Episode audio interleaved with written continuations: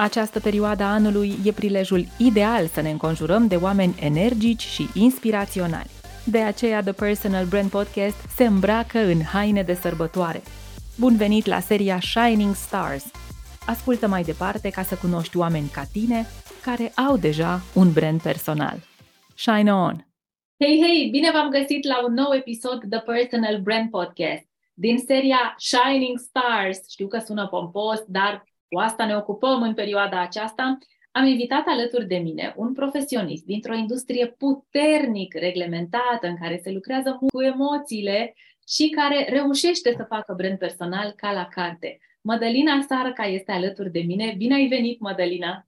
Bine te-am găsit! Mulțumesc foarte mult că ai acceptat invitația să vii să vorbești în calitate de psiholog clinician cu peste 10 ani de experiență despre ce înseamnă pentru tine în această nișă super nișată a psihologului clinician, ce înseamnă să construiești brand personal, cum e pentru tine și ce recomandări ai avea pentru alții care vor să înceapă, dar nu au curaj. Abia aștept să îmi uh, spun, uh, să-mi expun perspectiva. Cu drag, încă o dată mulțumesc că ești aici. Eu mă conectez din București, iar Mădălina este astăzi în Oradea. Ea acolo are cabinetul, de acolo muncește și lucrează și trăiește. Mădălina, cum e pentru tine să faci brand personal? Uh, pentru mine să fac brand personal la început a fost puțin mai dificil, însă acum uh, că m-am obișnuit ca orice lucru pe care îl începem, acum că m-am obișnuit, e ceva ce face parte din mine. Apropo de asta, chiar vreau să îți spun o întâmplare foarte drăguță. Uh, în urmă cu câteva săptămâni, chiar mi-am notat pe o listă de dorințe, îmi notasem că mi-ar plăcea foarte mult să particip într-un episod de podcast uh, cu tine. Bineînțeles că nu mă gândeam că va fi podcastul meu sau podcastul tău și universul așa a făcut că Pam, pam, suntem aici acum. Așa că am spus această poveste doar ca să demonstrez că absolut orice este posibil când îți dorești cu adevărat. Fie că este vorba de dorințe, fie că este vorba de brand personal. Mulțumesc pentru că ai menționat lucrul ăsta. Uite, în timp ce noi vorbim, deloc, deloc regizat. Eu am pe masă cere și ți se va da.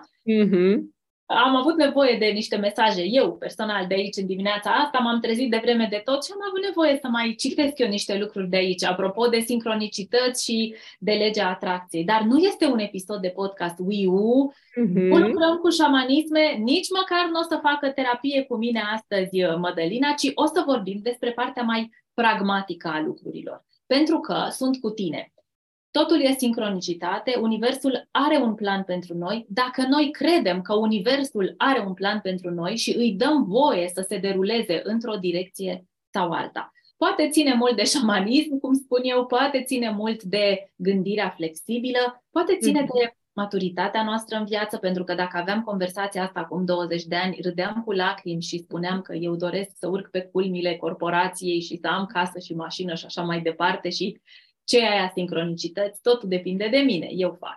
Însă, în bine în munca mea și eu ca tine, dar în doze mai mici, partea de spiritualitate. Și spun mhm. așa, brandul personal nu are cum să aibă loc, nu are cum să se materializeze dacă nu există o dorință. Dar dorința e insuficientă. Și astăzi te invit să avem o discuție despre acțiunea intenționată la care ai trecut în baza unei dorințe. Mm-hmm. Îți mai amintești varianta ta care nu făcea branding personal, Psihologul, dacă vrei, deontolog, sigur, care își respecta meseria. Ce făceai atunci? Versus ce faci acum?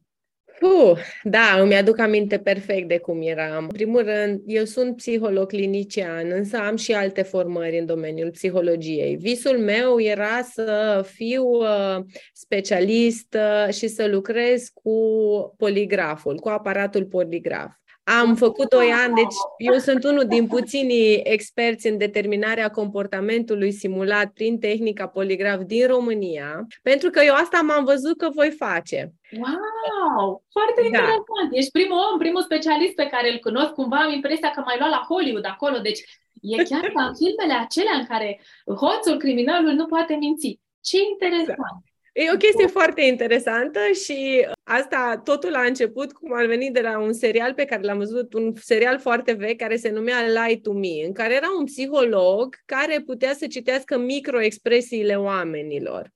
Și făcând cursul uh, ținut de acel, susținut de acel psiholog uh, Paul Ekman, când eram în timpul facultății, a, a fost primul meu curs online la care am participat super serios, la care am primit și o certificare, am mers în partea aceasta și mi-am dorit să devin expert în determinarea comportamentului simulat. Am ajuns asta, am investit bani, în, am făcut 2 ani, am investit bani, timp, energie făcând asta, când m-am văzut cu aparatul poligraf cumpărat, care cam costă cât o mașină, cu cursul făcut, cu toate, veneau oameni la mine care doreau să afle dacă au fost înșelați în cuplu. Da, big, big disappointment. Nu așa îmi imaginam că urma să fie. Ce simpatic! Mulțumesc că împărtășești cu noi. Cred că o să râd cu lacrimi.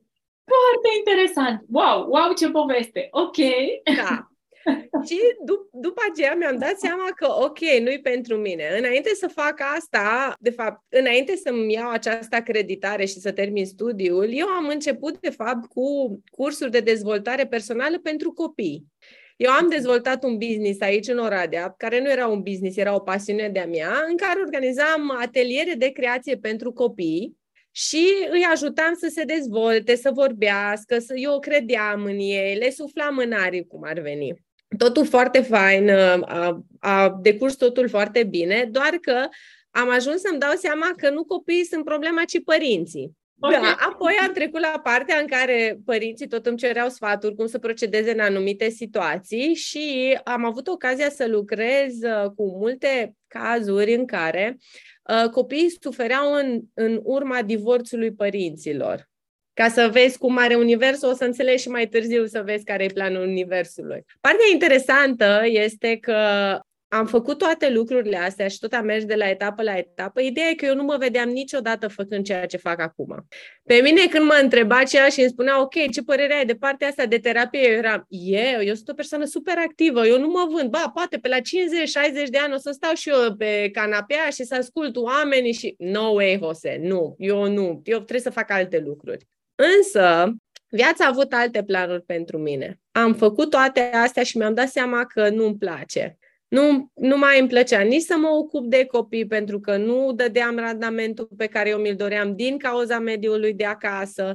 Nu puteam nici să mă ocup așa de mult de părinți pentru că nu, nu, nu funcționa așa de bine relația între noi.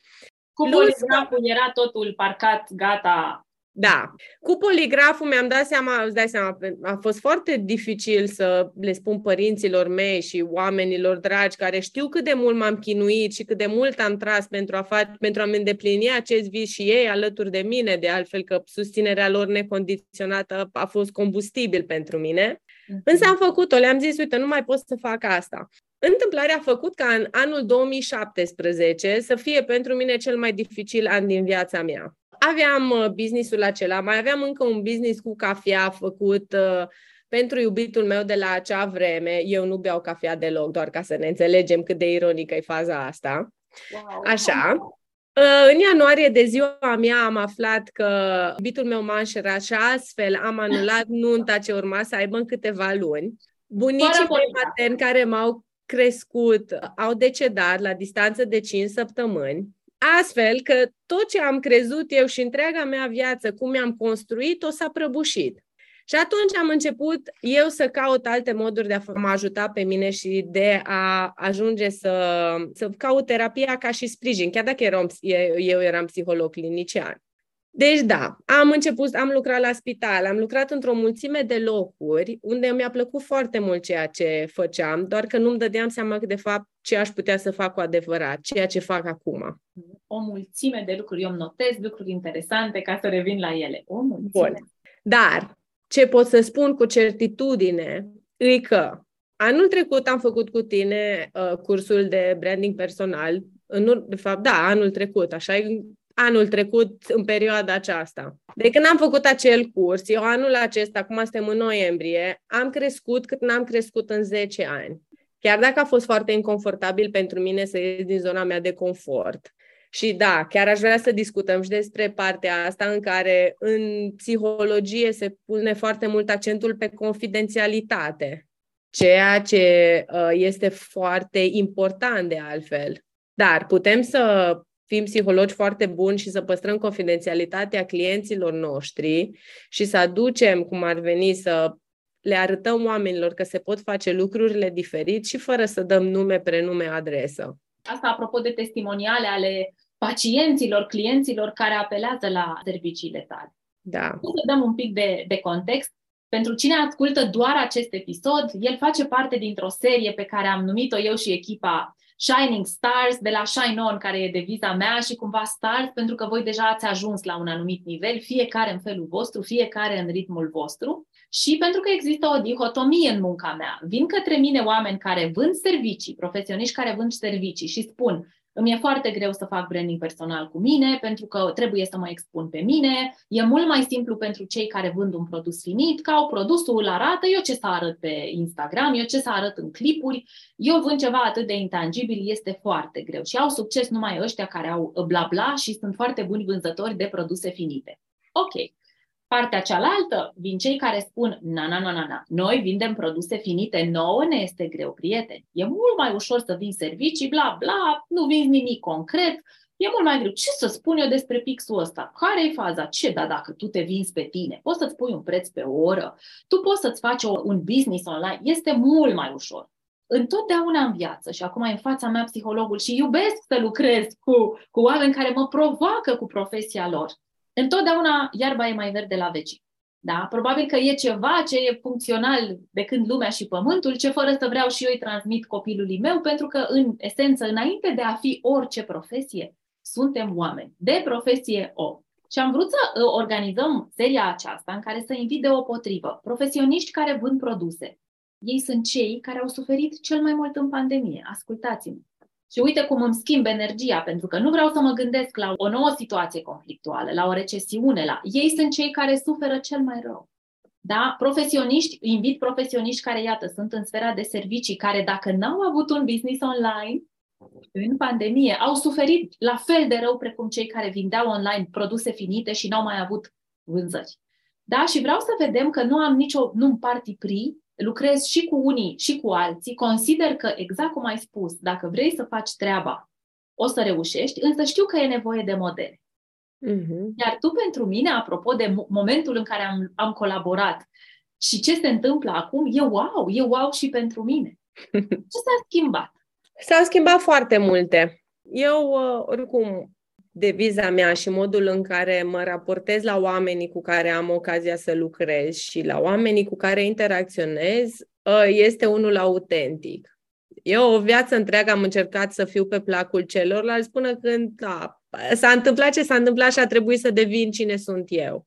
Și cum ar veni, în momentul în care am făcut acel curs, în momentul în care am învățat mai multe despre personal branding, s-a schimbat ceva în mintea mea pentru că am primit claritate. Mi-a fost mult, mult mai clar să știu, ok, îi în regulă să faci asta, îi în regulă să vii în față, îi în regulă să-ți arauți autenticitate, îi în regulă să fii amuzantă și mai ales mi-a plăcut foarte mult că s-a promovat această idee în care îi în regulă să fiu vulnerabilă. Suntem femei, E puțin mai interesantă interacțiunea dintre noi ca și femei, deoarece de mici suntem învățate că noi între noi suntem într-o uh, continuă concurență. Noi suntem într-o competiție continuă.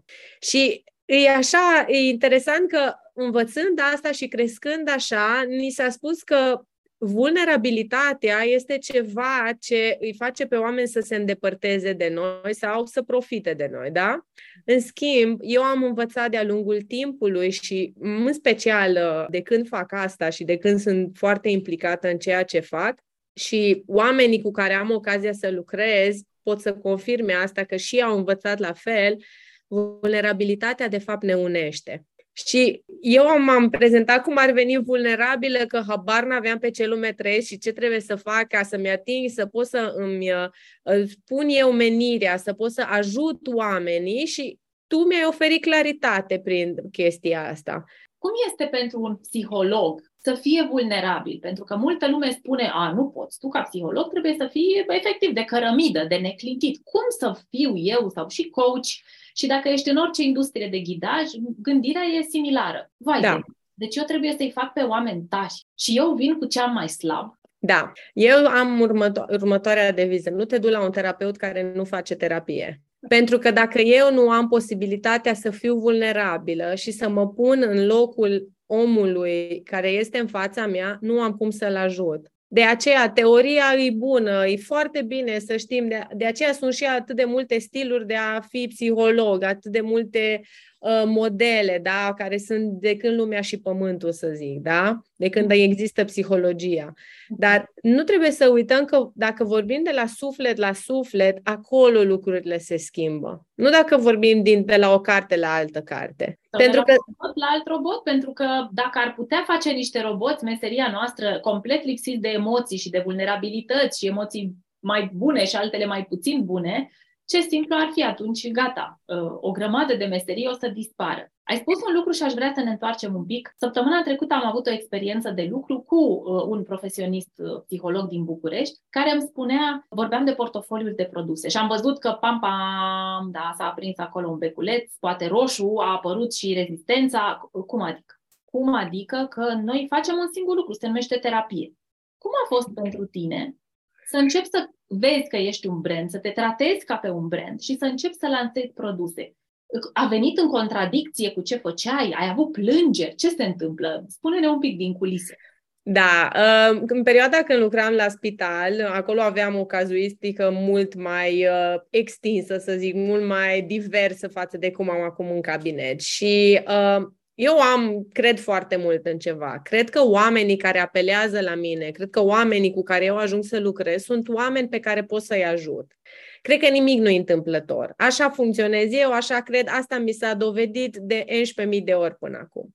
Și când eram la spital și tot tot auzeam. Eu vreau să fac și mai multe decât aveam de făcut acolo. Și le spuneam altora, uite, eu eram plătită pentru anumite servicii conexe, dar eu vorbeam și cu alți medici și le spuneam, uite, dacă aveți un caz la pediatrie, dacă e o mamă care acum urmează să nască și are nevoie ca cineva să o liniștească, sunați-mă că vin, nu-i nicio problemă, e plăcerea mea să fac asta. Făcând asta de mai multe ori și tot mă chemau oameni în anumite situații, îmi trimiteau pacienți și de pe alte secții, am ajuns să tot vină și alți oameni la mine din afara spitalului. Să mă roage, uite, fata mea acum vrea să dea examen la școală, nu poți să vorbești puțin cu ea. Și ascultând și discutând cu atât de multe femei, eu le tot repetam fără să-mi dau seama ca o mantră, fii stăpâna propriei vieți, hai că tu poți să faci asta. Și astfel am ajuns ca eu să scriu cartea Fii stăpâna propriei vieți. Pentru că scopul acelei cărți era ca ceea ce am eu de spus să ajungă la cât mai multe femei care nu pot ajunge la mine în cabinet. Deci, produsele, cum spuneai tu, se creează din inimă, din experiență. Nu, eu personal nu pot să spun că le creez ca să mă îmbogățesc. Nu ăsta e scopul. Scopul meu e să pot să ajut cât mai mulți oameni să-și rescrie povestea. Și ce crezi? Când ajutăm autentic, oamenii ne simt. Noi suntem energie. Așa este. Și vin alături de noi și apare chiar întrebarea aceea proactivă. Cât costă? Cât, cât, cât trebuie să investesc? Și, deci, cumva, înțeleg ce spui. Mădălina este înainte de toate psiholog și pe urmă pune și pălăria de antreprenor. Da. Dar scopul este să fim un psiholog, un coach, un caligraf, un uh, teacher de yoga, un meditator la matematică, un ce doriți voi, un angajat mai bun și pe urmă să avem și pălăria asta de, de antreprenor. Dacă îmi dai voie, fără să propun să intrăm în zona de antreprenoriat în meseria ta, dar cum ai făcut tu pace? Că te aud, da, psiholog clinician în spital, acolo leafa merge, cazurile vin împinse de undeva, apar clienții din neant, bum, te trezești pe cont propriu. Și cu poligraful Curatele, de fapt. Da. Vai, iartă-mă, dar mi se pare atât de autentic. Adică cred că nici dacă căutam o asemenea poveste, și poligraful ăla este lângă tine? Adică îl ai, îl ai acolo? Nu, acum l-am, l-am dat de câțiva ani profesorului care m-a învățat. El avea mai multă nevoie de el decât eu să se pună praful și când am zis că ok, mai bine să, să-l folosească altcineva și el, el îl are acum. Uite Dar ce știe Universul să întoarcă. Întotdeauna. Dacă îi dai voie să, să te învețe. Minunat. Deci, cum e cu antreprenoriat? Da. Pentru că nu ești Vreau să...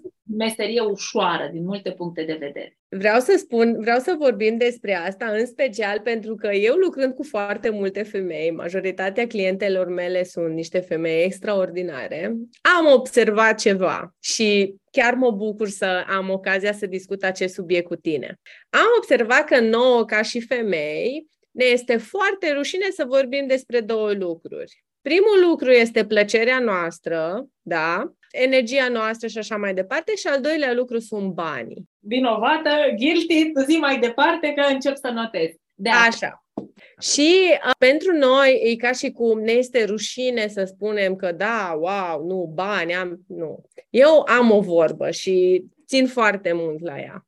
Oamenii care spun că nu au nevoie de bani sau care spun că nu le plac banii sunt doar oameni care habar nu au câtă fericire pot să ofere cu banii respectivi. Adică, în momentul în care tu faci bani, că faci 100 de lei, că faci 1000 de lei, dacă ai posibilitatea să îl oferi altor, să-i oferi acei bani altor oameni prin experiențele pe care tu le trăiești, da? că plătești un șef, că plătești o excursie, plus că faci donații sau te ocupi de, sau ai grijă de anumiți oameni. Adică putem să facem bine și simplu, Adică cumpără un con când ieși din magazin omului ăla care stă cu mâna întinsă în parcare. Eu acasă am fost învățată în felul următor. Uh, atât bunicii cât și părinții mei m-au învățat că atunci când avem mai mult, nu facem garduri mai înalte, ci mese mai lungi. Și asta face parte din mine cum spuneam, nu fac asta ca să mă îmbogățesc, pentru că eu toți banii pe care am în general, da, am partea mea de economisire și învăț să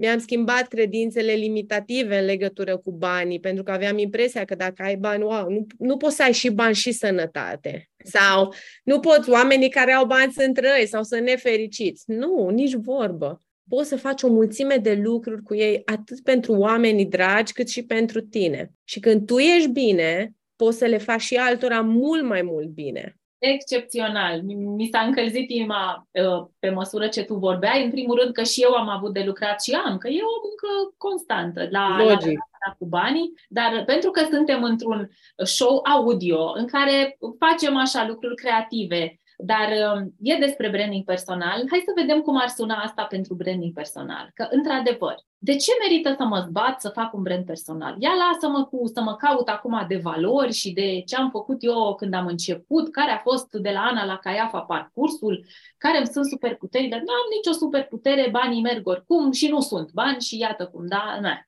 Bun, trebuie să știu vânzări. Nu știu vânzări, nu bat cap. Um, exact cum spuneai tu, ideea unui brand personal este să aibă impact ca să mhm. ajute cât mai mulți oameni. Mm-hmm. Nu avem nevoie să construim brand personal dacă tot ceea ce ne dorim sunt bani. Dacă da. tot ce mhm. vrei este să faci bani, fă niște ads bune, fă un funnel de marketing și de vânzări brici și o să se întâmple. Un produs mediocru nici măcar nu trebuie să-ți bați capul. Dar majoritatea celor care vor doar bani sunt în același timp și foarte nefericiți. Și de obicei sunt nefericiți și pentru că banii nu vin. Ca brand personal, Scopul tău nu este să faci bani. N-ai nevoie să fii brand personal dacă tot ceea ce vrei este să faci bani. Pentru asta ai nevoie să ai niște bani de ads, să investești și banii aceia o să lucreze pentru tine și o să-ți aducă vânzări și clienți. Dacă însă vrei să ai impact, să ajuți mulți oameni, să lași o moștenire, să se vorbească despre tine ca despre omul acela care a făcut bine pentru comunitate, pentru un grup mai mare sau mai mic, atunci merită să te apuci să faci brand personal. Pentru că primul obiectiv al unui brand personal nu sunt banii, abia al treilea obiectiv sunt banii. Primul obiectiv este impactul. Ce știe, ce face, ce are pe structura be, do, have, să se ducă să se propage către cât mai mulți oameni. Și apoi o să se întâmple magia. Ceea ce ai testat și cu mhm. vulnerabilitate vii și împărtășești cu noi și iar îți mulțumesc. De ce ai fost generoasă? De ce ai vrut să ajuți? De ce ți-ai lungit masa? și ai dat, ai oferit, ai invitat la masa ta virtuală mai mulți oameni, de ce? S-a întâmplat pasul 2, influența, Întâi mhm. avem impact, pe urmă avem influența, adică oamenii vorbesc tot mai mult despre noi, ne percep ca pe un lider în industrie, da, știe ce face, uite, are și o metodă și în baza impactului și influenței, pam, pam, se întâmplă profitul. Dacă vrei doar profit din prima, nu are sens să-ți bați capul, să-ți faci influență și impact. Că aici este o, voiam să zic, să zic, dar nu asta e ideea. Aici este o revoluție personală care, iată, te faci, trebuie să regândești moduri în care crezi despre tine, regândești moduri în care vrei să faci bani în viața asta. Trebuie să te cauți destul de mult pe tine, pe tine te, da? Ca mm-hmm. să poți să devii brand personal. Și atunci nu e neapărat un lucru greu, dar este de durată.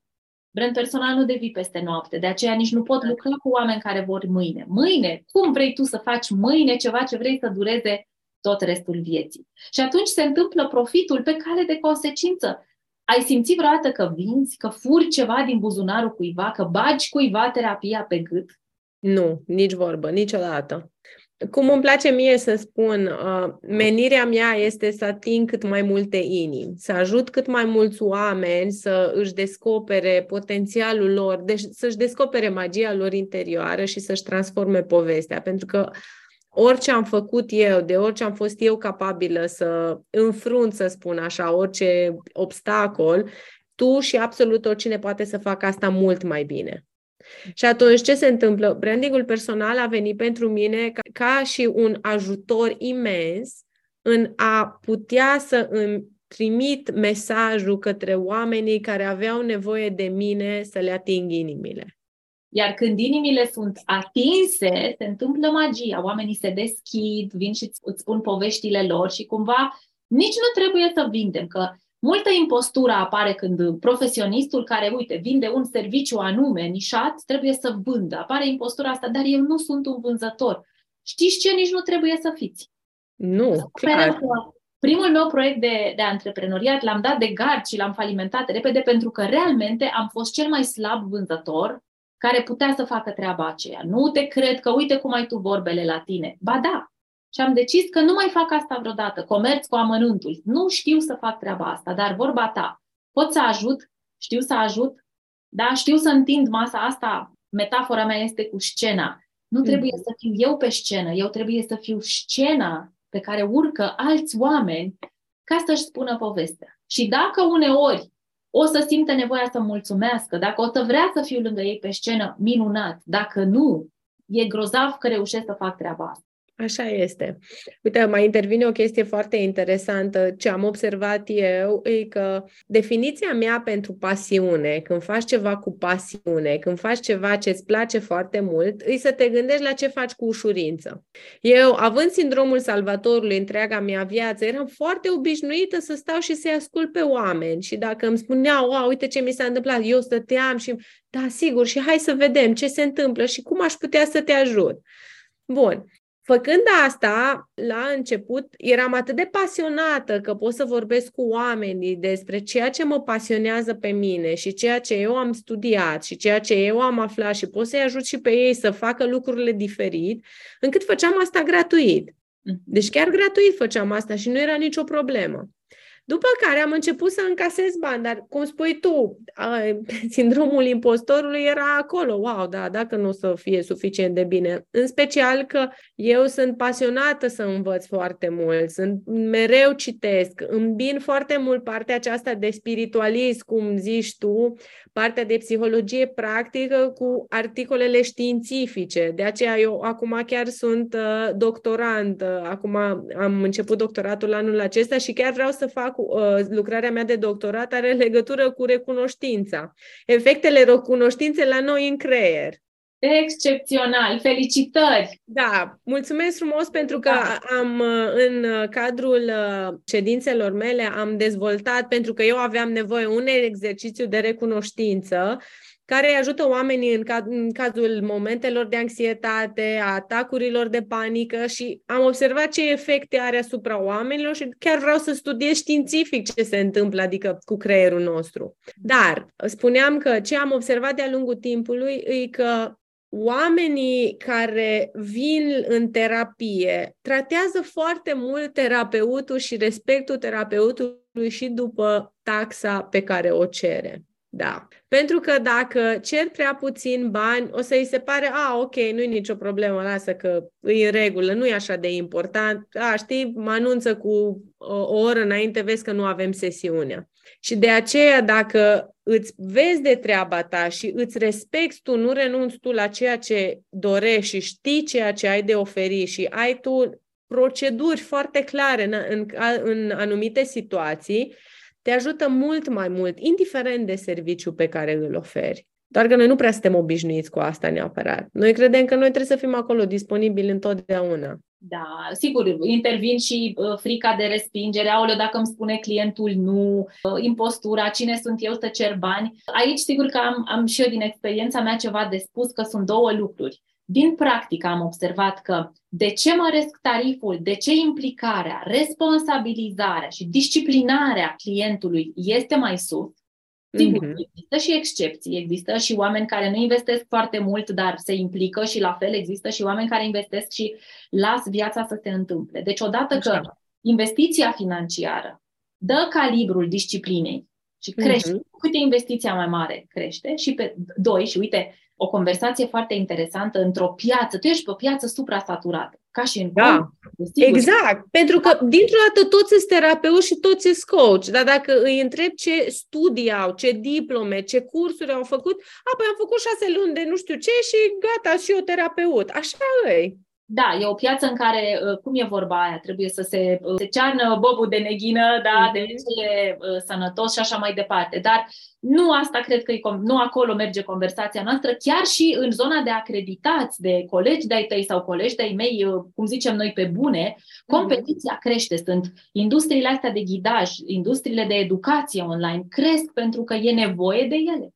Foarte bine că cresc au fost super propulsate de pandemie. Problemele, provocările de atunci fac să fie tot mai mare interes și atunci majoritatea dintre noi terminăm aceeași metodă, știm să practicăm aceeași metodă. Ce Dumnezeu mă mai diferențiază pe mm. piață?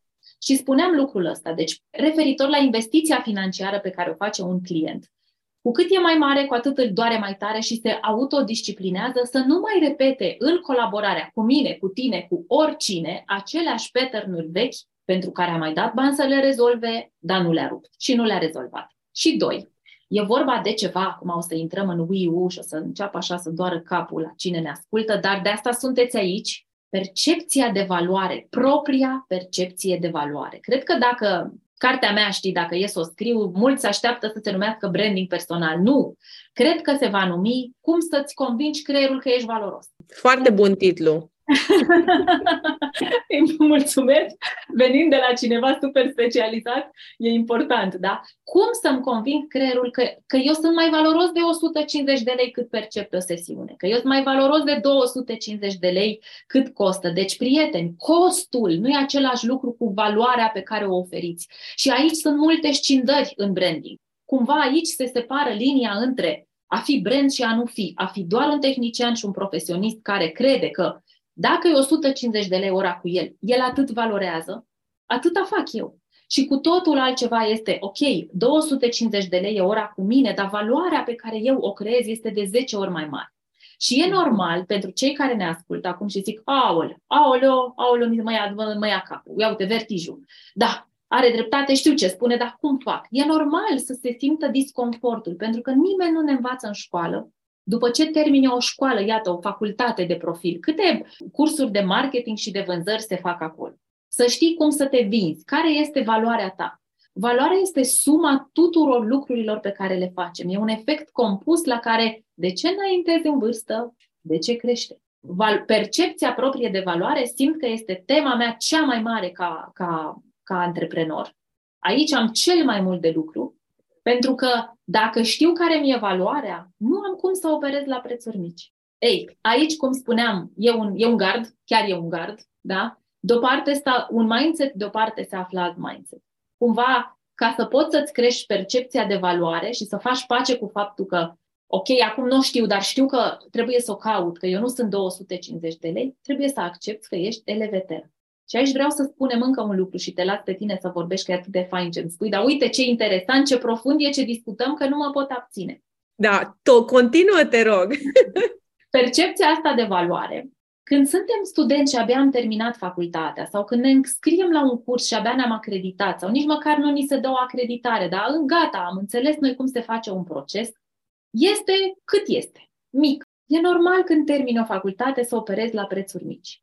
Anormal este să continui când ai ajuns la o înțelepciune de viață și de profesie, când ai în tolbă ore de practică, de cazuistică, de expertiză, tu să continui să operezi la prețurile acelea la care operează niște studenți. Aici este cea mai grea experiență în lucrul cu clienții mei. Fie că sunt cursanți, fie că lucrează singuri acasă online, fie că vin în unul la unul, aici este, știi, și nu ne ajută nici modul în care școala formală în România formează caractere și profesii și așa mai departe. Aici este și, evident, nu-i plăcut să-ți dai seama, încă nu știu ce valoare am. E groaznic și am trecut prin asta și Slavă Domnului, mai am de lucru acolo. Că sunt întrebată, apropo, mă nu, da, tu ce discuți în coaching? Fix asta, dragii mei, fix asta. Terapeutul care face terapie și coachul care dă bani în coaching. Și mai am o glumă, spun că la un anumit nivel, și chiar te invit să comentezi, propriul meu coaching este e o investiție atât de mare încât justifică să lucrez cu cât mai mulți clienți ca să am să-mi plătesc mentor coach Că una erau problemele mele de conștientizările mele sau problemele de conștiință asupra problemei în sine, acum 5 ani. Și la cu totul alt nivel și în piramida lui Maslow tot urc și atunci e firesc să investim mai mult. Este sau nu este așa? Perfect, 100% sunt perfect de acord. Observ că și eu investițiile pe care le fac acum în cursuri sunt mult mai mari decât deci, pe măsură ce trece timpul, plătesc mult mai mult și mi se pare perfect normal să fac așa, având în vedere că scopul meu este să aduc valoare în yeah. viața oamenilor cu care am ocazia să lucrez. Dar ce ai spus tu îmi place foarte mult pentru că face parte și din modul în care eu mi-am creat metoda. Adică încerc să-i ajut pe oameni să își stabilească valorile în viață, pentru că valorile noastre sunt ca o busolă. Tot ce decidem noi în fiecare moment al unei zile, se, al unei zile se bazează pe valorile pe care noi le avem. Partea interesantă este că uh, mintea noastră conștientă funcționează cam 5% din creier, da? În schimb, mintea noastră subconștientă este 95%. Deci noi mai mult trăim în subconștient decât în conștient, da? Încercăm, și atunci... ne cumva că suntem tot mai, tot mai conștienți și nu? Exact, da. Ei, și uite, chiar vă invit să faceți un exercițiu ca să vă dați seama cât de inconștient sunteți în viața voastră.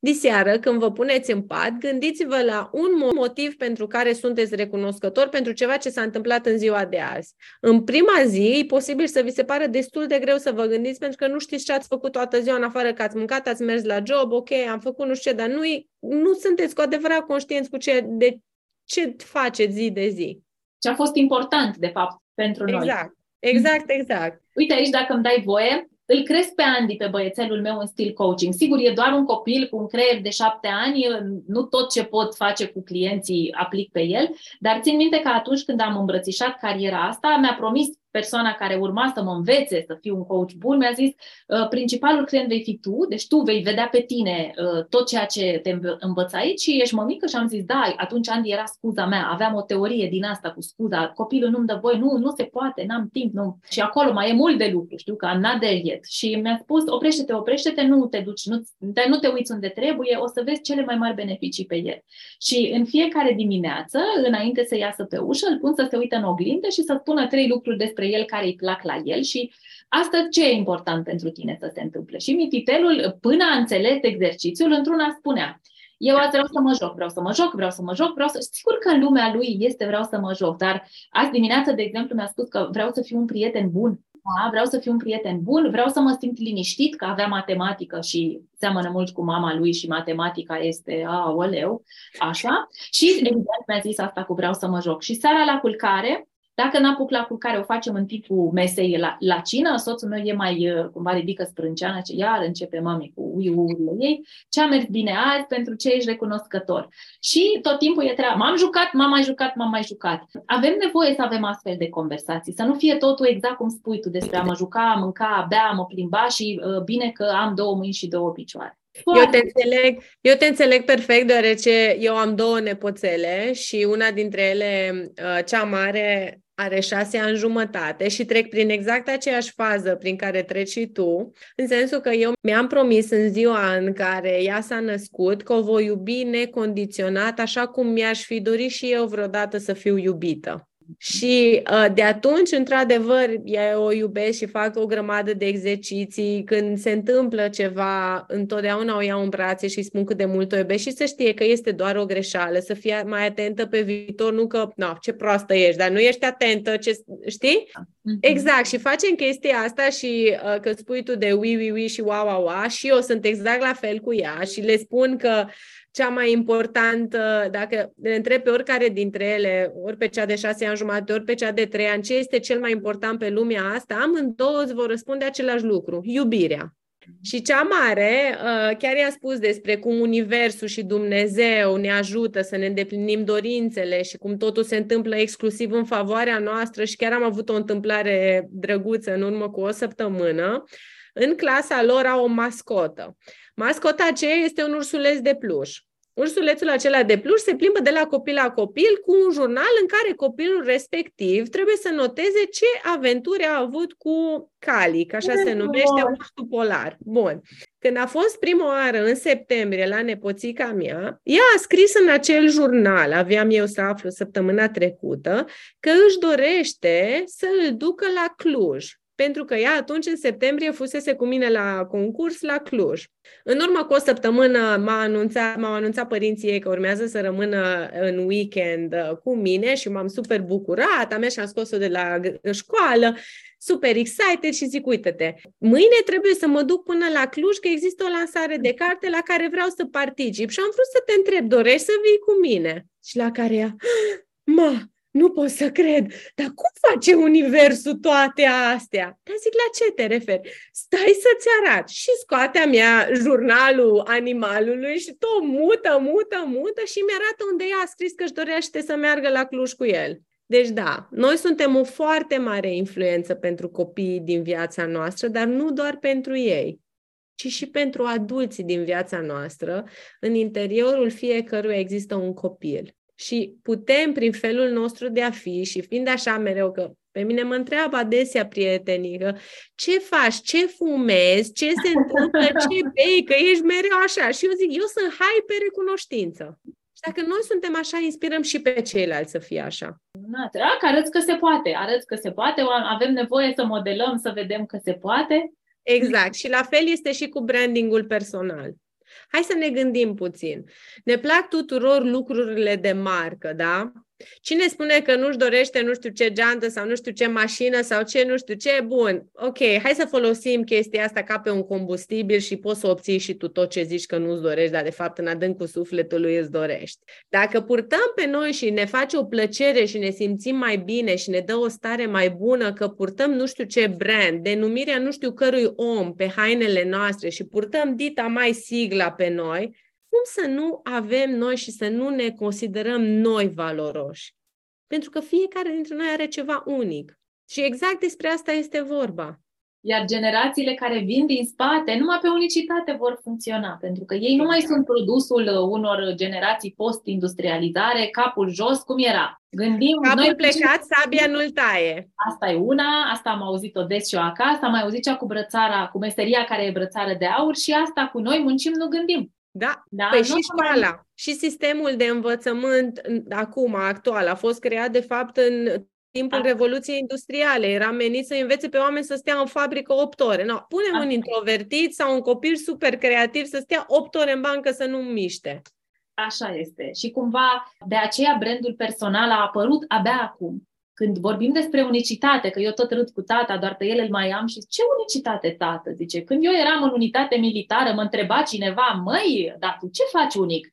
Și cumva ne, ne vine să râdem, e firesc, ne simțim neînțeleși, dar e o realitate și în piciul meu de vânzare, când încerc să explic de ce e atât de important ca pentru profesioniștii care nu vor să facă fabrici, pentru viitorii antreprenori care vor să aibă o voce, dar nu-și doresc imperii, nu e scopul lor să conducă Lamborghini și să aibă 500 de angajați sau știi, să aibă birouri nu știu ce zgârie nord din Dubai, ci pur și simplu, iată, vor să facă lucrurile dintr-o energie. Dar poate să conducă și Lamborghini, că mie îmi plac mașinile. Da, dar nu trebuie să aibă industrializarea. Exact Logic. Nu trebuie să fie asta ca și scop. Să fie ca părinții noștri, da? Nu mai putem vorbi în același fel, marketingul vechi nu mai funcționează în același fel. În același timp sunt oportunități uriașe. Iată, chiar și în industrii super, super uh, de confidențialitate, în care lucrurile istoric în meseria ta din anii 60, 70, 80 s-au făcut la fel. Dacă ne uităm la mari psihologi pe care are România, le știm povestea, s-a vorbit despre ei, au făcut ei marketing, branding, despre ce vorbim? Nu mai merg căile vechi, cărările bătute nu mai duc către succes în ziua de azi, pentru că vin din spate, inclusiv noi suntem generații care vrem personalizare, facem rabat la calitate dacă avem principii comune cu omul care livrează produsul. Nu mai este despre demografic. Acest, nu știu, mașina asta are 17.000 de cai putere, nu ne mai interesează. În același timp vrem repede, Quick suntem fix. stresați, quick fixes, suntem stresați, da? Ne îndoim și ne răzgândim de o mie de ori, deci vine și cu oportunități partea asta de branding personal și cu provocări, pentru că nu vreau să pictăm acum o poveste roz, totul e roz și totul a fost ușor. Ce a fost cel mai ușor pentru tine și ce a fost cel mai greu în procesul de branding personal? Cel mai uh, greu, deci, cum să spun, cel mai ușor a fost să îmi dau seama care îi calea. Și care îi calea? A, nu, să respect anumite lucruri, să-mi dau seama cât de cum trebuie să apar, să um, nu fie frică să mă expun, să îmi asum că o să o dau în bară și îi ok așa cum îi. Cel mai greu a fost să îmi convin creierul că pot să fac lucrurile diferit. Aici neuroplasticitatea creierului m-a ajutat foarte mult, deoarece creierul nostru caută familiarul. Și familiarul înseamnă siguranță, adică a face lucrurile exact cum le-am făcut înainte. Asta presupune foarte multe credințe limitative, multe, multe lucruri care nu sunt așa cum ar trebui să fie.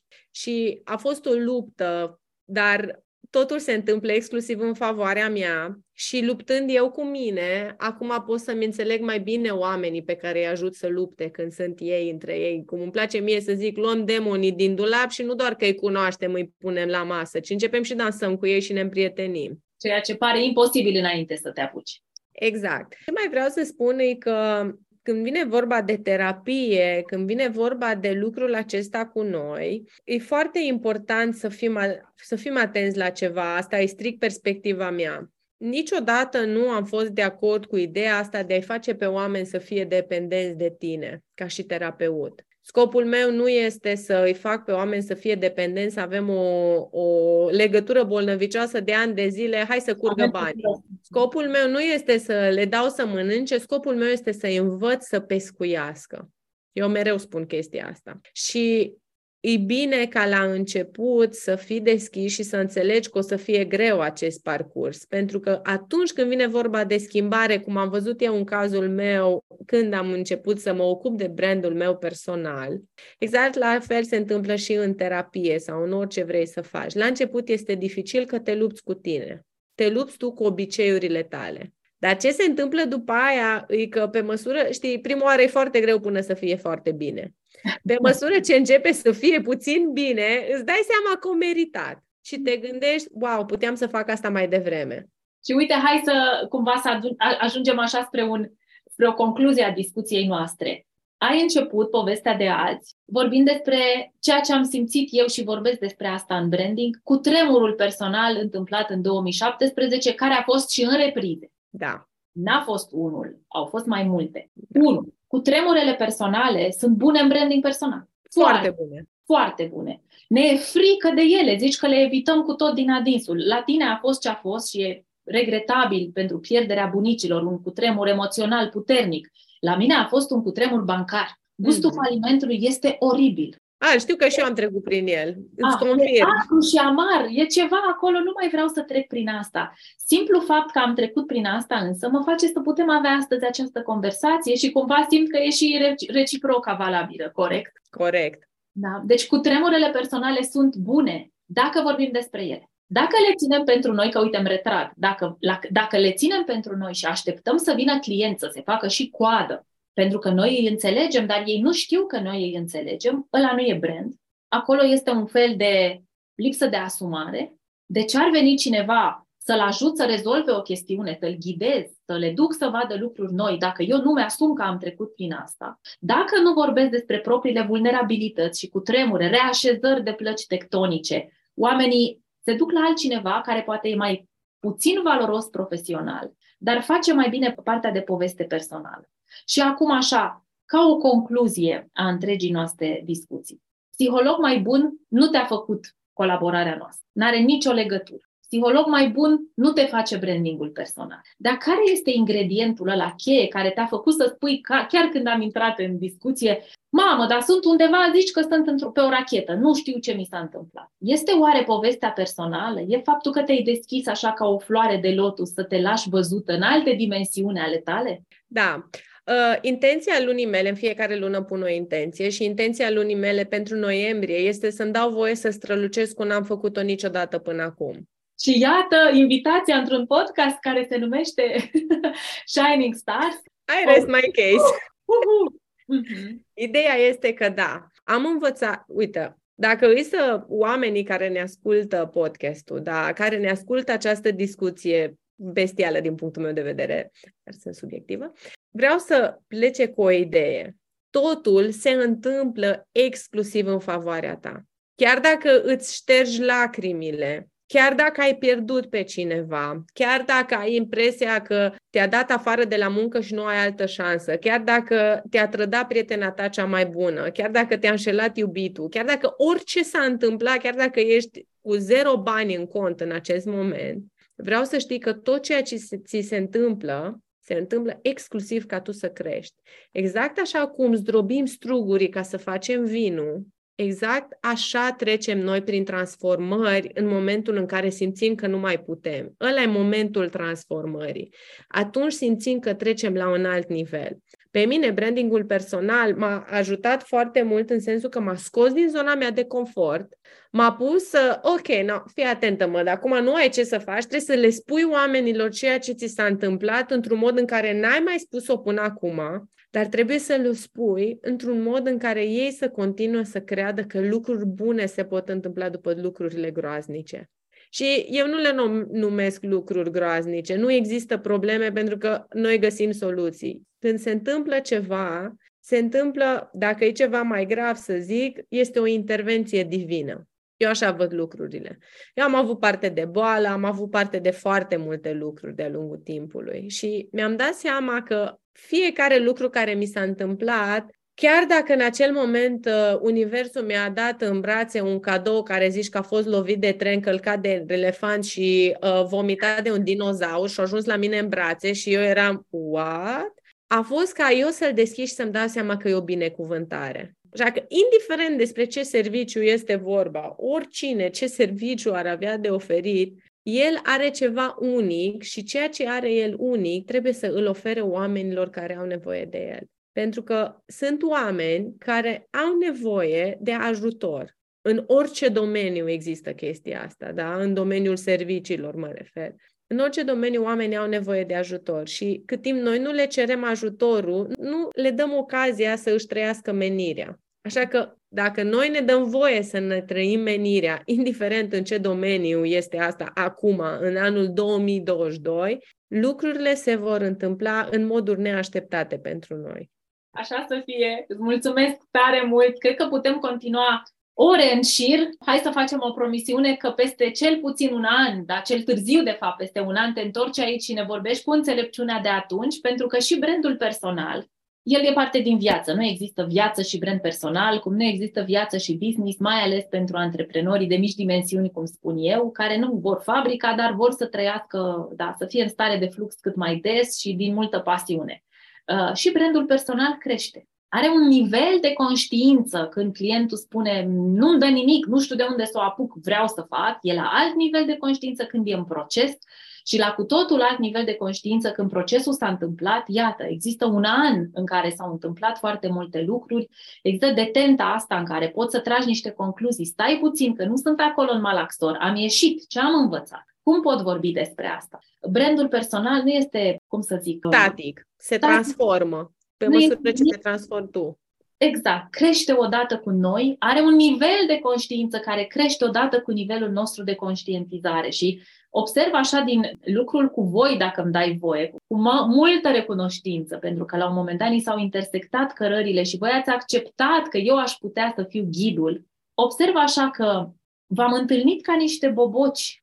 Pentru mine mhm. asta e metafora. V-am întâlnit ca niște boboci care existați, nu v-am creat eu, făceați lucruri grozave, dar cumva am pus niște lentile, nu știu, niște ochelari fantastici care dau voie ca după un an să vă văd ca pe o, un, știi, o floare efectiv bloomed, gata, bubuit, a bubuit um, bulgărașul ăla care era acolo, mugurașul și s-a transformat într-o floare și mă gândesc, dacă într-un an au fost atât de multe lucruri posibile pentru tine, Mădălina, ce e posibil în anul care vine? Nici nu pot să mă gândesc câte lucruri mi-a pregătit Universul, doar că sunt deschisă și pregătită să le primesc. Super! Așa sper să o facă toți cei care te-au, te-au ascultat astăzi. Brandingul personal, businessul, pasiunile noastre nu sunt un endpoint în sine, sunt călătoria, nu, că, nu știm unde vrem să ajungem, știm că vrem să ajutăm tot mai mulți oameni și exact cum ai spus, ca să pot să ajung nivelul următor și nivelul următor de oameni am nevoie de investiții de aia fac un business, asta nu înseamnă că sunt vreun hrăpăreț, că doar bani am în cap, însă dacă vreau să investesc în tooluri, în sisteme, să ajut tot mai mulți oameni, nu doar din România. Apropo, îmi spui un pic experiența ta de lucru uh, ca terapeut online? Cum e? Lucrezi și cu da. femei din afara țării? Da, uh, eu am început să lucrez ca și terapeut online în anul 2017, când, uh, de fapt, oh. la sfârșitul, în 2018, când, mi-am, când am plecat de la spital uh, și m-am mutat la Viena să-mi scriu cartea, adică mi-am dat demisia și m-am aruncat pur și simplu așa și universul m-a prins. Câțiva clienți de la spital i-am luat mai departe, dar eu, serios, așa, cu persoane din alte țări, lucrez acum de un an, doi ani, doi ani. E extraordinară experiența. Uh, am niște cliente bestiale care îți de naționalități diferite. Lucrez într-adevăr și cu români care sunt plecați în alte țări, dar lucrez și cu străini. Și pentru mine este fascinant să văd cum toți avem aceleași probleme și soluțiile simple și uneltele simple ne ajută pe toți să ne îmbunătățim viața. Dar cel mai important e să fim noi dispuși să lucrăm cu noi asta ce spuneam, că doar intenția nu ajută, intenția e un plan, e minunat, o lansăm în univers, lăsăm managerul universal, Dumnezeu, fiecare în ce crede să-și facă treaba, dar acțiunea care trebuie să fie calată pe intenție, că și asta e alt lucru, știi? Mm-hmm. Am o intenție, dar acționez în cu tot o altă direcție, că life happens și sunt alte lucruri mai importante pentru mine. Mădălina, îți mulțumesc tare mult că ai fost astăzi Eu cu noi. Mai avem puțin partea de întrebări surpriză, care întotdeauna așa are cel mai mare succes din episod. Asta așa okay. ca un disclaimer, dar până atunci, ce le-ai spune celor care acum au deschis YouTube-ul, acum au deschis uh, acest episod de podcast și au dubii așa, să mă apuc de brand personal, ce-o fi treaba asta, mi-o aduce succes, ce le-ai spune? Da, să încerce și o să le aducă succes. Doar că succesul va fi pe, în funcție de implicarea lor în a atinge succesul. E foarte fain să avem dorințe, doar că dorințele trebuie transformate în planuri. Că e vorba de plan, de uh, personal branding, că e vorba de absolut orice. Și da. întotdeauna cea mai bună investiție posibilă o să fie în noi. Da, those who get it, get it, those who don't, don't. Suntem în săptămâna Black Friday și uh, eu abia am lansat un curs online și am primit câteva mesaje tare simpatice că pot să mă mai păsuiești cu investiția la curs, nu e ca și cum pot păsui pe cineva, că am avut să iau de pe EMAG și mi-am luat ceea și aia că a fost Black Friday și de aici mesajul meu în săptămâna Black Friday și pentru tine ce iei?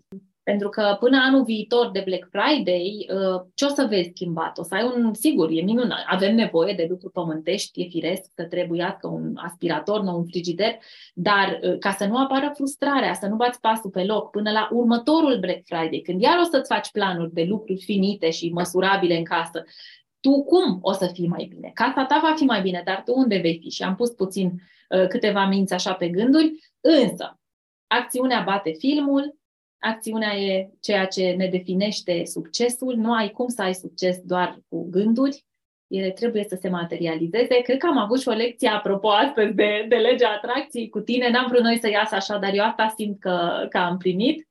Mai vrei să spui ceva?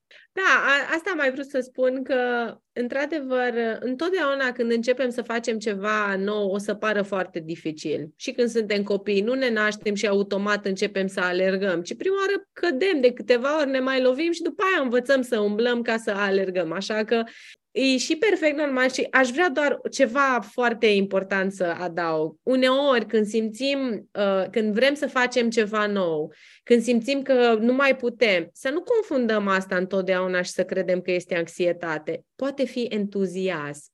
Mhm. Entuziasmul și anxietatea se manifestă la fel în corpul nostru. Iată, doar că unul ne trage în jos sau ne ține în loc și altul ne ajută să ne propulsăm ca o, ca o rachetă. Exact. Unde putem să te urmărim să citim mai mult despre cum diferențiem anxietatea de entuziasm? Da, uh, mai mult, adică îmi place foarte mult să scriu. Așa, uh, mă găsiți pe site-ul meu pe mădălinasarca.com, acolo am mai multe articole foarte utile de altfel cu, cu o mulțime de exerciții. Sunt foarte activă pe Instagram, zilnic postez acolo, pe story, postări, deci acolo sigur mă găsiți, psiholog uh, Mădălina Sarca. La fel sunt și pe Facebook. Da, aici mă găsiți. Pe Mădălina Sarca găsiți toate informațiile despre mine. Pe Instagram găsiți uh, despre serviciile pe care eu le ofer și cu cel mai mare drag orice întrebări aveți și contact și uh, adrese de e-mail, mă puteți contacta. Mulțumesc foarte mult, mulțumesc mult și acum hai să vedem. Tu ca psiholog ai emoții? Da! Și ce faci când ai emoții? Păi, în primul rând să spun, emoțiile nu sunt bune sau rele, toate sunt emoții.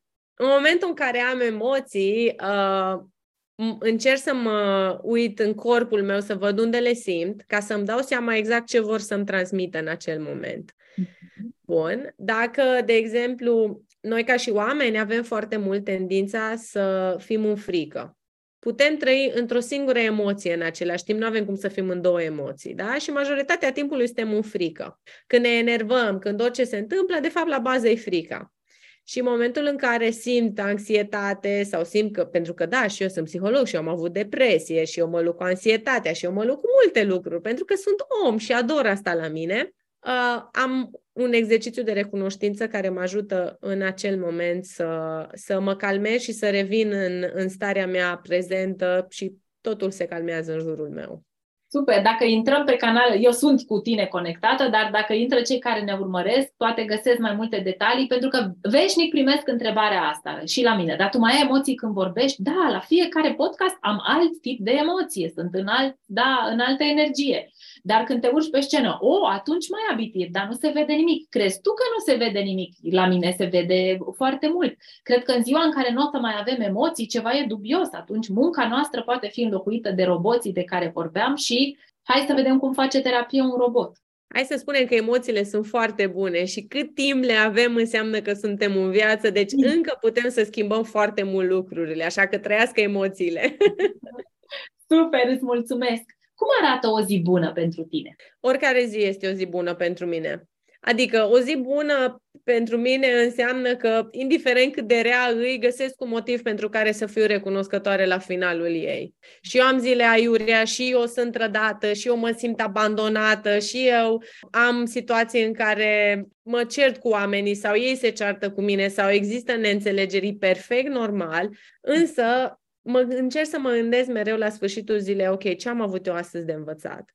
Și vă recomand din inimă să faceți un exercițiu seara, da, mai ales dacă nu puteți să dormiți sau dacă simțiți că aveți o mulțime de gânduri, Mergeți, luați loc, luați un pix, luați o foaie sau o agendă și începe să scrieți tot, tot, tot ce vă vine în minte. Cu liniuțe, dacă vă gândiți că lămâia e acră, pur și simplu scrieți lămâia e acră. Și o să înceapă gândurile care sunt în subconștient pe repeat să iasă la iveală și voi o să începeți în felul acesta să vă faceți o igienă a gândurilor. Fără să vă dați seama, o să începeți să căscați. Mm-hmm. Iar când avem o igienă, avem și o disciplină. Da. Super. Când uh, ești tu singură cu tine și vrei să dansezi așa, pe ce muzică o faci? Uh, pe, la mine pe uh, Instagram, în Linktree, chiar există un playlist cu muzica pe care eu o ascult, pe care eu dansez. Zilnic dansez, asta mă ajută foarte mult, în special când sunt nervoasă, îmi pun în căști. Acum e pe, știu că împărtășim uh, pasiunea pentru Imagine Dragons. Acum zilele astea pe repeat tot uh, Radioactive am avut. Mhm. Dar, uh, da, ascult muzică și One Republic, I Lived și Robbie Williams, I Love My Life și chiar dacă plâng și mi curs așa machiajul, eu mă pun și zic I Love My Life și, și imediat uh, mă simt mult mai bine. Super, îți mulțumesc tare mult și nu pot să nu-mi amintesc o poveste pe care, iată, n-am spus-o niciodată. Ești primul om care cred că o aude așa. Și... Mulțumesc că împărtășești.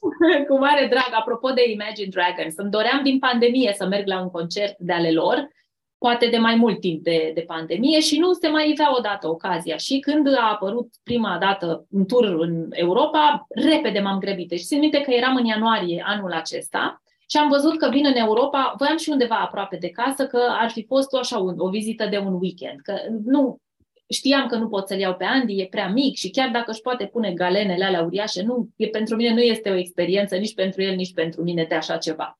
Și țin minte că ne întorceam într-un drum lung, soțul meu conducea, eram de undeva în Austria, în Ungaria, Andy dormea și eu, mă, fac o surpriză lui Radu, i-am făcut două surprize atunci. L-am înscris la Maratonul București, unde am alergat împreună 10 km. Nu știu dacă a fost chiar o surpriză plăcută pentru creștinul meu. Și a doua, să mergem la Imagine Dragons. A trecut timpul și nu mai aveam răbdare, dar nu mai aveam răbdare. Și mă uitam să învăț tot playlist-ul, să văd ce cântă, cum cântă. Oamenii veneau din America de Sud, am văzut strategia, au luat-o așa, au trecut în America de Nord și au venit la noi. Abia am așteptat. N-ai idee cât am așteptat. Prin aprilie am făcut COVID. O formă babană, sănătoasă, luată așa în plex să fie. Și am zis, gata, m-am vindecat, dar eram un pic șubrezită, nu mă simțeam bine, mă resimțeam un pic. Și când am făcut COVID, apropo de subconștient, eu sunt o foarte mare băutoare de cafea, nu neapărat lucru pe care îl recomand, dar la COVID atunci am stat un pic până să aflu ce este, nu știu ce, până m-am vindecat, empiric, în familia mea, pe baza unor experiențe similare, uh, vezi că COVID-ul ți-a afectat bila, deci colecistul. Eu am început, de seama, când bei șase cafele pe zi, la un moment dat cadența vine, primești o factură de la univers. Da, băi, să vezi că nu mai suport gustul de cafea, vai de mine când nu mai suport ce iubești mai mult pe lume, este colecistul. Și am dat scenariu că am o probleme cu colecistul, Mie îmi place foarte mult să alerg. Ce spui că în timpul alergării începeau niște durări dubioase? Pac, colecistul, domnule, s-a întâmplat ceva. Plecăm la Imagine Dragons, eu nu mai aveam răbdare. Soțul meu era atât de entuziasmat, dar eu eram ca un copil în fața lui Moș Crăciun. Aterizăm. Eu am început să nu mă simt bine de pe avion. Mm, mm. Măi, o fi COVID, măi, cu colecistul ăsta afurisit, care, uite că și tu de două luni, era iunie, știi? Aterizăm în Praga pe un frig de nu-mi venea să cred. Ă, lăsăm lucrurile la hotel și încep să mă simt tot mai rău. O durere aici într-o parte, o durere puternică, băi, fix, nu mă gândeam că este altceva. Bine, hai să mâncăm. Mergem să mâncăm, pofta foarte mare, țară străină, concertul era miercuri, concertul era sâmbătă. Ne așezăm la masă la restaurant, îmi cer un pahar de alcool, big mistake, măi, și n-am putut să termin masa, mi-era atât de rău, dar nu știu să-ți spun ce aveam. Nu, nu era vorba nici de un vertij, nu era neapărat o greață, nu erau dureri, nu mi era bine. Plecăm la hotel și am bolit vineri. Nu, înainte să plecăm la hotel, iartă-mă. Soțul meu spune, dar tu ai observat că noi în drum spre aeroport cu taxiul am trecut pe lângă un stadion care e aici lângă hotel, zice, el e arhitect și se uită la lucruri la care eu nu mă uit. Zice, ce interesant că ăștia în Praga un stadion în centru orașului. Ce n-am mai întâlnit de obicei, este așa mai departe de centru. Mâncăm, mâncăm și mi se face rău. Hai că mai stăm un pic, zice, stai să mă uit la ceva aici, să văd Uh, unde e stadionul ăsta? Mă, și se uită. Și efectiv, eu începusem să agonizez, nici nu mai vedeam mâncarea, nu voiam decât să plătim și să ne ridicăm și cumva mă enerva că nu termina odată să verifice el și zice, Auzi? Eu uite ce tare că zice, la ăștia pe site-ul stadionului, concertul e anulat sâmbătă asta. Și e programat săptămâna viitoare. Mie fiind un rău, zic, ei, o tâmpenie, lasă-mă, stăm acum. Cert este că a fost anulat concertul, dar eu nu aș fi putut să stau în picioare. Eu am agonizat cu ceea ce s-a dovedit a fi o enterocolită super gravă, miercuri, joi, vineri, sâmbătă, duminică, mâncând, nu am găsit brânză de vaci românească, știi, tratamentul universal, ceai de mentă am găsit, pâine prăjită de la un chinezesc, un, un magazin, atât am mâncat toate zilele astea. De la aeroport, duminică, pe Radu l-am trimis acasă cu bagajele, m-am dus direct la camera de gardă. Știi cum e când spui, dacă este colecistul, scoateți-l pe loc, că eu nu mai pot. Nu a fost să fie treaba asta, dar vreau să zic, nu aș fi putut sta oricum patru ore. Noi aveam pe gazon acolo, am luat să cadă oamenii pe mine dacă e să, să se arunce. N-aș fi putut sta. Apropo de când am povestit prietenilor, cum? Că n-ai cerut banii înapoi. Deci nu, a fost pentru mine treaba asta, că îți dai seama cum m-aș fi ofticat cu adevărat. Da, totul s-a întâmplat exclusiv totul în favoarea ta. N-am mai ajuns atunci la concert la Imagine Dragons, dar n-am să uit niciodată clipa aia în care Radu a spus ce tare, ia uite-i pe ăștia pe site-ul stadionului. Spun că e săptămâna viitoare concertul și starea aia de rău, pentru că dacă nu, cred că m-aș fi agitat atât de rău, mi-aș fi, am fi stricat toată vacanța aia, dar nesimțindu-mă bine oricum, am zis, hai să fac the best I can cu situația pe care o am și până n-am luat și o gură de bere, pentru că nu știu dacă cine ne ascultă a avut vreodată așa ceva, dar efectiv nu puteam mânca nimic. Mă umflam ca un balon din temir ceșii. Asta e. Deci când credem în, în treaba asta, iar eu o spun ca om care n-a crezut în lucrurile astea, am crezut că sunt stăpânul suprem al vieții, sigur cu Evlavie credeam în Dumnezeu, dar stai domne că eu îmi fac lucrurile mele. Da, eu, noi ni le facem, dar nu de capul nostru. Da, suntem făcătorul, însă înainte de noi mai e cineva acolo care are un plan pentru noi. Sau cum îmi place mie să spun, noi co-creăm cu Universul. Da, cineva acolo, fiecare în cine crede. Exact. Mădălina. Eu cred în Dumnezeu. Pentru mine Dumnezeu este iubirea asta, reprezintă și, dar pentru fiecare cum îi, mai bine spunem univers sau cu divinitate sau oricum. Vortex, energie, fiecare ce are nevoie, că e atât de frumos să ne dăm voie ce avem nevoie. Îți mulțumesc mult, Mădălina Sarca. Eu îți mulțumesc. Abia aștept să ne reîntâlnim peste un an, să vedem care e punctul nostru atunci de atracție și unde suntem cu uh, conștiința fiecare, pentru că și eu învăț branding în fiecare zi. Nu e ca și cum există un manual, e o meserie care se scrie pe măsură ce noi vorbim. Totul este foarte nou. Există niște principii vechi de marketing pe care le-am învățat și eu în facultate și observ că unele mai funcționează, majoritatea nu mai sunt valabile. Vine noua generație Z din spate care are alte veleități și vrea altceva de la profesioniști ca noi și atunci nu e ca și cum it's set in stone, așa arată succesul, asta e rețeta, ia-o, implementează-o, ci zi de zi e un nou început, cum spuneai, în fiecare zi putem învăța, poate fi cea mai bună zi de branding, de business, de orice, cât timp facem ceva. Ceva, ceva, că e o postare, că este un gând, că este o intenție, să facem ceva, pentru că dacă 4, 5, 10 zile nu facem nimic, asta nu e disciplină, Asta nu e rutină.